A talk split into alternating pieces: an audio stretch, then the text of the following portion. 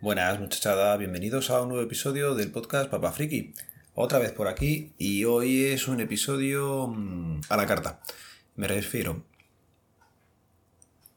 Me refiero a la carta porque va a ser para contestar a un episodio que acabo de escuchar de Lucas Azorín, de la red de sospechosos habituales. Eh, se titula El Plan B y en él nos hace un resumen, es muy breve, son, es un capítulo de tres minutillos, o sea que si no habéis escuchado, casi os recomiendo escuchar primero el suyo y luego escuchar este. Venga, os resumo. Él lo que dice es que hay que tener en la vida un plan B. Y tiene un plan B pues para muchas de las situaciones eh, cotidianas. En esa parte sí coincidimos. Yo creo que también soy hormiguita, como dice él, y vas teniendo plan B y, y siempre miras mucho las cosas. Hay gente como que es más alocada y en un momento dado pues puede lanzarse a la piscina a hacer algo raro o hacer alguna operación un poco más, complicada o arriesgada. El tema es eh, que acaba su episodio preguntando por el plan B al que no tiene respuesta, que sería eh, qué pasaría si, si se muere uno de sus hijos. Eh, ahí yo creo que no hay plan B posible. Y él comenta que la gente que ha tenido dos hijos o más, pues han utilizado a estos hijos como si fueran el plan B. A ver, y si soy capaz de explicarme. Sí, realmente esos hijos son el plan B, pero no son el plan B nuestro, sino es el plan B del primer hijo que hemos tenido. A ver si logro explicarme. Nosotros, por ejemplo, teníamos a Nuria. Y llega un momento que ves que si no tienes a nadie más, pues cuando sea mayor estará ella sola, sola en el mundo. También hemos tenido hermanos, tanto Laura como yo. Y llega un momento en el que piensas que a lo mejor está bien que ella tenga un recambio a nosotros, no nosotros un recambio de ella. Eh, así que esa es lo que yo pienso. O, ¿Cómo explicarlo? Que es complicado, ¿eh? No quiero darle vueltas al asunto, sino intentar dejarlo de una sola vez, ¿vale? Plan B todo el mundo tiene. Y por mucho que seas un alocado, normalmente algún plan B tienes. Y en el caso de los peques es lo que os decía. No vas a tener un plan B por si se muere alguno de ellos. Eso es inviable. Ahí no hay plan B posible. El plan B que comenta Lucas es que cada uno tenga, o sea, que las parejas que tienen dos o más a lo mejor tienen ese recambio de niño por si faltara alguno de ellos, pero yo no lo veo así como os he dicho, veo más que sea un recambio de nosotros mismos, de los padres, por si nos pasara algo. Por ejemplo, tienes un niño al que tiene, por ejemplo, síndrome de Down. Si tiene síndrome de Down, tiene alguna deficiencia, alguna cosa importante que sabes que cuando tú faltes, ¿quién se va a ocupar de él?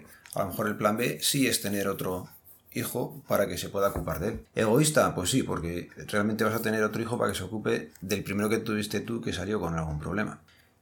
En nuestro caso, ya digo, no había ningún problema de esos, pero también queríamos que no estuvieran solos en el mundo.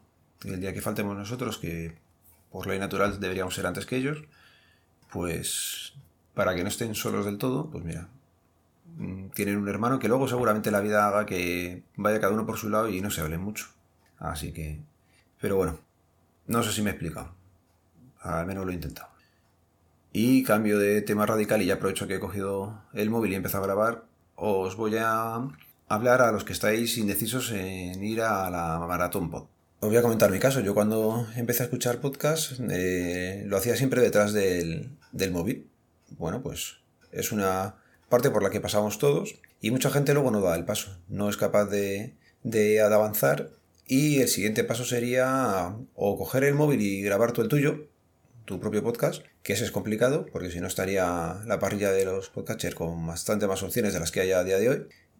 Y otro paso intermedio sería a lo mejor el acercarse a algún evento.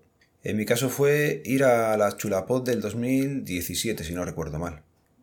Se hizo en Tres Cantos. El mayor motivo que me llevó a ir a, aquel evento era escuchar a Condenados Pod en directo. ¿Qué pasa? quería quería conocerles, de esto de que tanto les escuchas y también me lo habían hecho pasar durante sus episodios. Y dije, bueno, pues me acerco, hay un directo, lo puedo ver en directo, pues mira, saludas, quedas así un poco de friki, como las groupies y cosas de esas, y, y que te, te haces una foto con ellos y ya está. Vale, esa era como la, la primera idea. Luego llegas allí y te das cuenta de que es como una gran familia, en la que según entras por la puerta te encuentras a alguien que te va a dar la bienvenida. En ningún momento te vas a estar solo, si quieres estar, pues lo estará. Pero vamos, que en ningún momento vas a estar solo, ya que siempre va a haber alguien que te pregunte quién eres, cómo te llamas, qué, qué podcast escuchas, qué, cómo es que estás aquí, qué tal. Vente para acá, hombre, que estás ahí muy solo y tal. Así que entiendo que esa es la parte buena de, del podcast y lo hemos dicho muchos y muchas veces. El conocer gente, con lo cual, si vivís por aquí, por Madrid, si vais a estar relativamente cerca, si queréis conocernos, pasaros el 2 de noviembre por la esquina de Sanse, que es donde vamos a estar durante 16 horas o 14, ya no sé cuántas horas son. Desde las 10 de la mañana hasta las 2 del día 3. Y ya os digo que siempre va a haber alguien.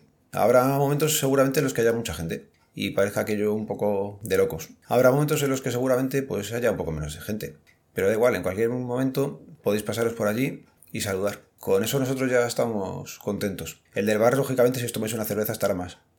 Pero bueno, ya os digo, eh, dar el paso. Merece la pena. Yo, desde que lo hice, pues he ido conociendo a más gente. Y más gente. Luego hubo una quedada del podcast de los Joseles. Me animé a ir. Ellos fueron dos días, eh, bueno, viernes, sábado y domingo, yo solamente me pasé el sábado, y no pasa nada, si vas a cualquier evento de estos y estás un rato, por cinco minutos, o te tiras ahí todo el día, la gente va a estar encantada igual. Así que nada, que os animéis, que reservéis ahí un ratillo ese día, que os paséis. Si venís a comer y a cenar, dejárnoslo dicho, por favor, por tema de previsiones de chuletones y cosas que se quiera comer la gente. O...